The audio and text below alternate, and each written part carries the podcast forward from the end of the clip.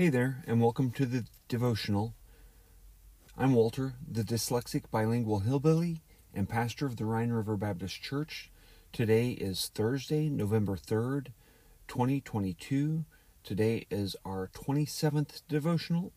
Uh, today we'll also be looking at, uh, in the book of Daniel, uh, three characters that we find in the third chapter.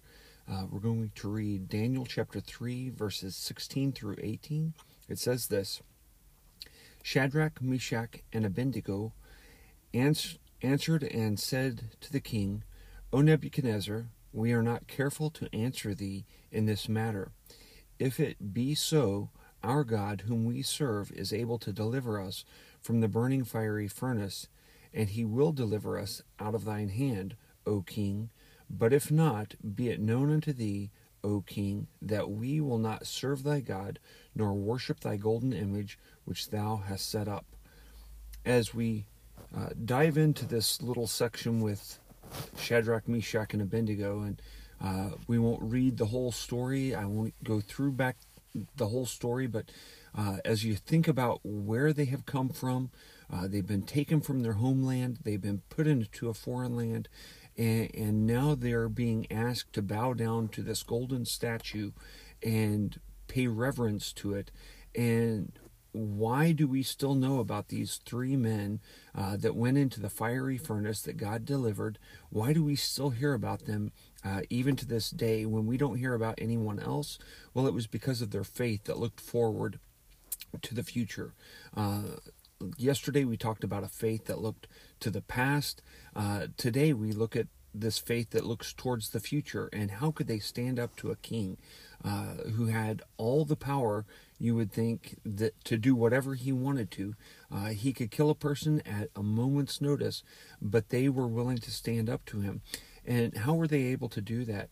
Well because of their faith they didn't need to worry about uh, what he could do um, they were not scared of the king at all in this matter. I, I find it neat how they answer.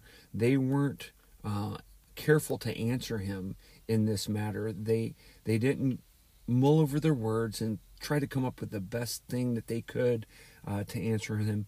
Uh, they just answered him right off the cuff because they knew what they were going to answer him. Uh, they realized that they probably would be put to death, um, and it. I know this is uh, sometimes it sounds harsh or maybe sounds cold, but uh, the Bible does tell us that it's appointed unto men once to die, and after this, the judge, judgment. We're all going to die. Uh, that's just a fact of life. Uh, each and every one of us, one of these days, is going to pass away. We're going to die, and we're going to stand before God. That's reality. Uh, we better determine beforehand um, how we're going to do it. Uh, we have a pastor that uh, we know, and one of the things that he uh, talks about is that he wants to die well. Uh, he doesn't want to die poorly, he wants to die well. And if you determine ahead of time uh, how you're going to live your life, you can. Uh, come to that point, like Shadrach, Meshach, and Abednego, and they were ready to die well. how else could they do that? Well, they did this by knowing their God. They knew who their God was, uh, so they weren't afraid to answer. They weren't afraid uh, to speak to the king. Uh, they knew that God could deliver them if He wanted to. Uh, God could deliver them right out of His hands. And just like what we read, uh, where He delivers them out of the fiery furnace, but even if He didn't deliver them out of the fiery furnace, um, they knew that as soon as they died, he had no more control over them. Uh, he couldn't tell them to do anything, he couldn't force them to do anything. Once they were dead, they were out of his hands. And I think that's something uh, interesting to keep in mind, even in our day and age, um, when we get threatened about uh, keeping our mouth shut or when we get threatened about uh, saying the right thing or doing the right thing uh, according to the world when we know it's wrong uh, we cannot keep silent. We have to stand up for that. So they were willing to uh, answer him in a very unguarded way. And um, and the last thing that I see about their their faith, Um, even if God didn't save them, they were going to do what was right, uh, no matter what. Uh, no matter if God stepped in and helped them or if He didn't, they were going to do what was right. And that's where uh, they bring the most honor and glory to God uh, because it didn't matter to them anymore uh, if God was going to work for them or not, they were going to do what was right and leave the rest of it in God's hands. Um, and we see that these three men, uh, by taking the stand that they did, had more of an impact on the world. Uh, not just their world, but the world after them. Uh, they had so much more of an impact than the rest of the people that just bowed down and did what they were told. So, how can we use these this uh, in our life?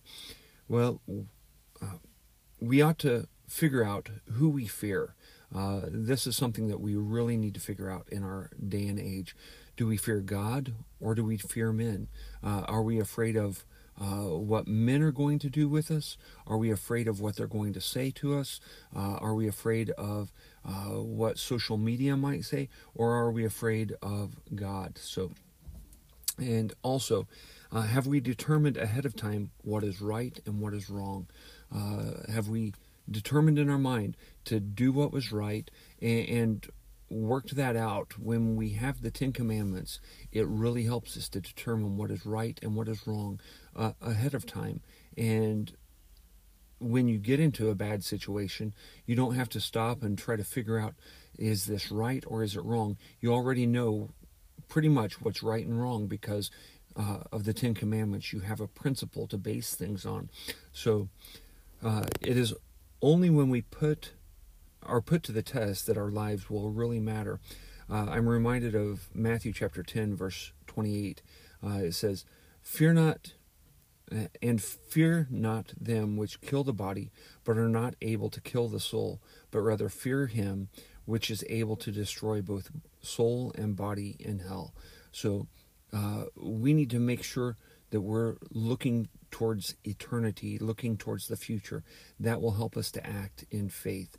So I hope this is a help to you, uh, and I, I hope it's a blessing to you. Uh, until tomorrow, auf Wiederhören.